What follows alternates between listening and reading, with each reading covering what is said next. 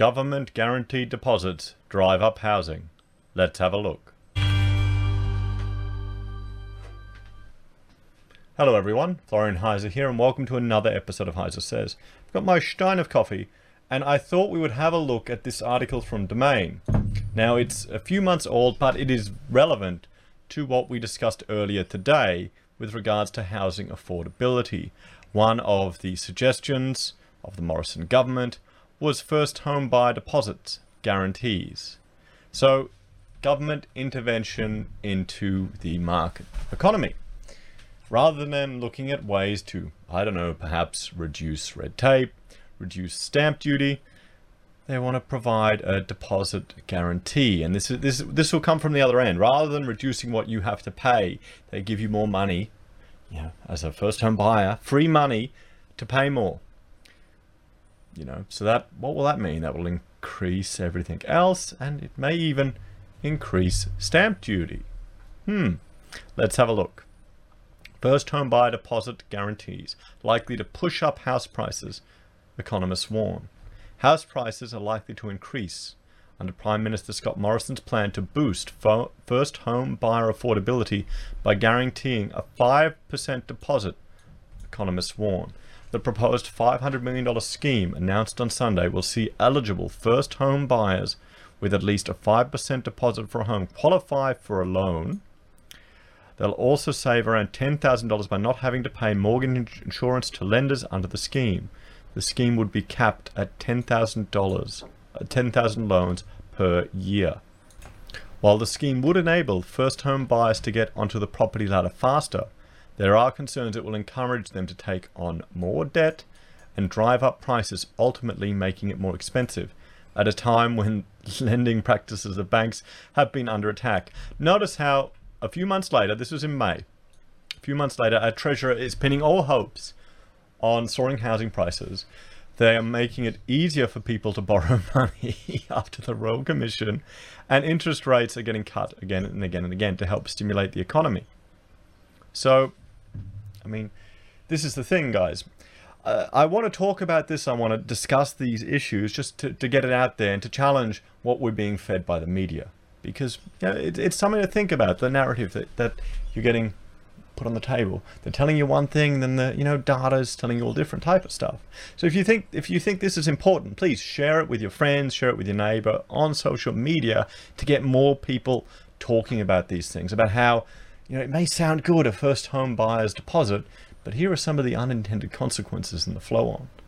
You know, the more people we get talking about this, the better it is, I think, for everyone, and the more chances we can have of kind of steering the political, shifting the Overton window to a sensible position.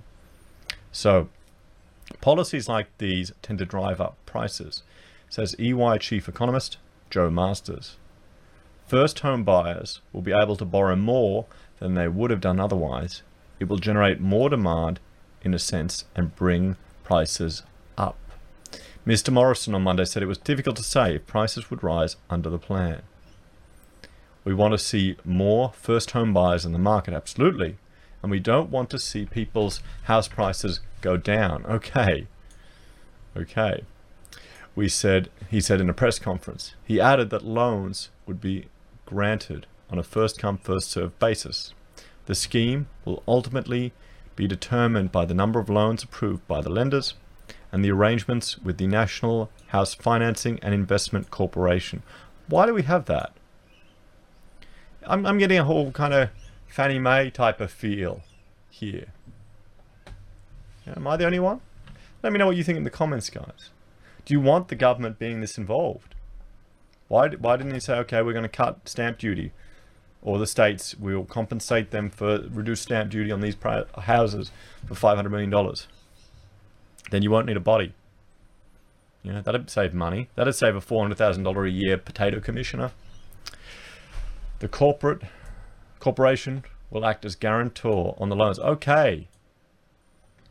Now, we've definitely seen this before. What happens when the government gets involved in guaranteeing loans? Just look at, for an example, look at the American education system, the university education system. Look at what happened prior, the cost of education prior to government, you know, giving everyone guaranteeing loans, to now when the government guarantees loans. You can't even bankrupt out of those loans over there. And the costs are insane. They are insane.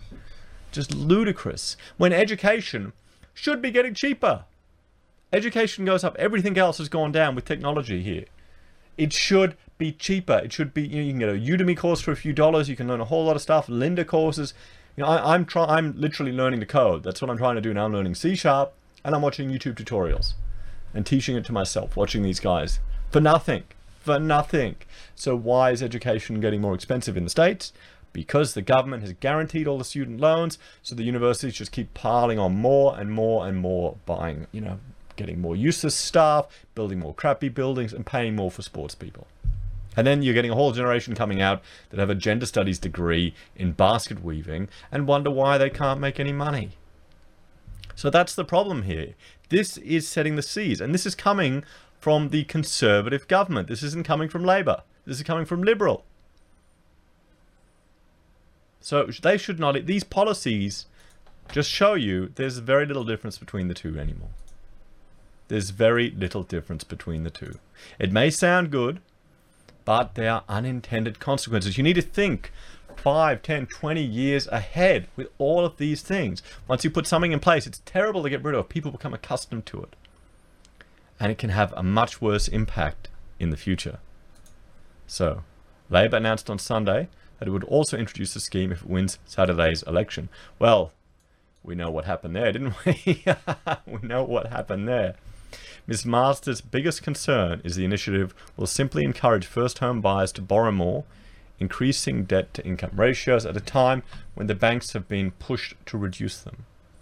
It seems to be encouraging first home buyers to take out a mortgage at a 95% loan to value ratio. And that's against a backdrop of several years of APRA and Royal Commissions working to improve credit standards and reduce future financial stability risks. It was concerning to encourage people to take on a higher LVR at a time when prices were falling across much of Australia, as Ms. Masters added, because it was easier for them to fall into negative equity. AMP Capital Chief Economist Shane Oliver said the plan would likely help to stabilise the market and will be one reason a worst case scenario such as a 40% peak to trough price decline would not eventuate. 10,000 loans a year would be enough to address that? Really? Is the market that small in Australia? I doubt it. I seriously doubt it.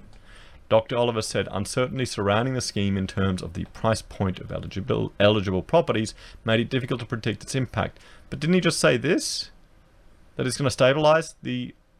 Anyway, as did the limit of 10,000 loans a year. He added first home buyers may also be hesitant to take on such high levels of debt. That's the big uncertainty here. If it were an out-and-out -out grant, people would snap it up. Some first home buyers may be wary of borrowing 95% of the value of a property, but I would suspect that some may jump at the chance. Well, what's stopping you borrowing 95%, getting the grant, and then just paying another 40 grand off it in a month's time? Um, can't you do that? There will be concerns about encouraging households to take on more debt. Yeah, well, now, now our treasurer is banking on it. It's funny, isn't it, when you look at these things? Skeptics might say this is just bailing out the baby boomer, boomers and Gen X who don't want to see their property prices fall too far. He added that while it was far from a game changer and likely and unlikely to have much of an impact on the market as an upfront grant would, more government incentives could come to help stabilize the, the market. If the market continues to slide away, whoever wins the election may just uh, scale it up or adopt a grant. This isn't necessary, necessarily the end of the story. Domain economist Trent Wiltshire echoed the concerns and added the scheme would likely be ineffective in helping first home buyers long term. It will, it will help some people, but in terms of trying to improve affordability, it may not be that effective, he said. But he said it would help provide a more level playing field for those without access to the banks of mum and dad, because first home buyers increasingly turn to their parents to go guarantor. Well, I would rather people people's parents are guarantor than the government a guarantor.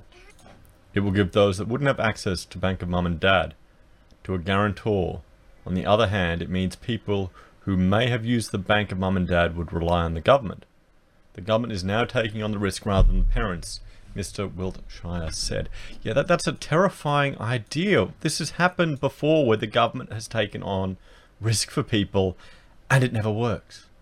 It always ends up making things more expensive. We've got history and precedent that proves this.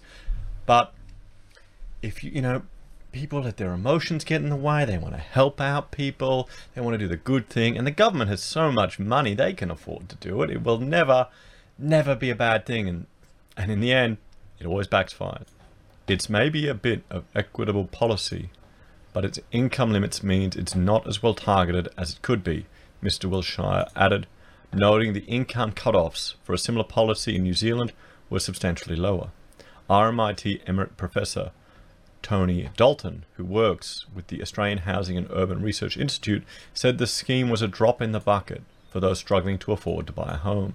The 10,000 cap means only one in 10 first home buyers would benefit from the scheme and it would have no impact on the affordability of housing. But we've got other people claiming that it will help stabilize the market.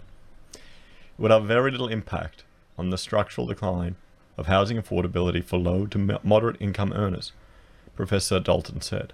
Professor Dalton said the result of earlier schemes like the First Home Buyers Grant and stamp duty concessions in Victoria New South Wales has two main effects. There is some house price inflation because of demand. Volume builders on the fringes crank their house building programs to meet that extra demand, Professor Dalton said.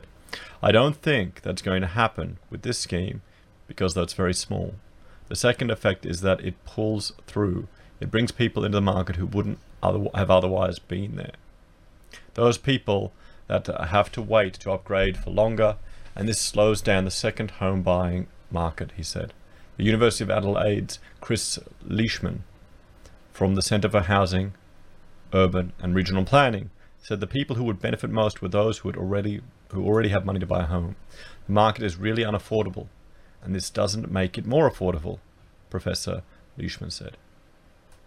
He said it was worrying that the ALP and opposition leader Bill Shorten were, was agreeing to this policy without thinking long term about housing affordability. oh, how naive. Politicians don't think long term. Come on. Ludicrous. Particularly Shorty Shorten. Everything about him is short. Short term, short thinking, short in name. We need to rethink how we deal with housing affordability over the next 20 years, not just next week, the professor said. Yes, no, I agree with you there.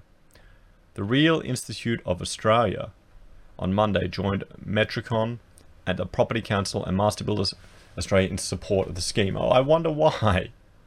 I wonder why. So guys, here you go. This is one policy where the government is looking to intervene into the free market and it will have unintended consequences. It will have unintended consequences. I mean, we'll bring over here, this is a chart I referred to in a previous video, just showing you the dwelling to price income ratio, how high it's going up.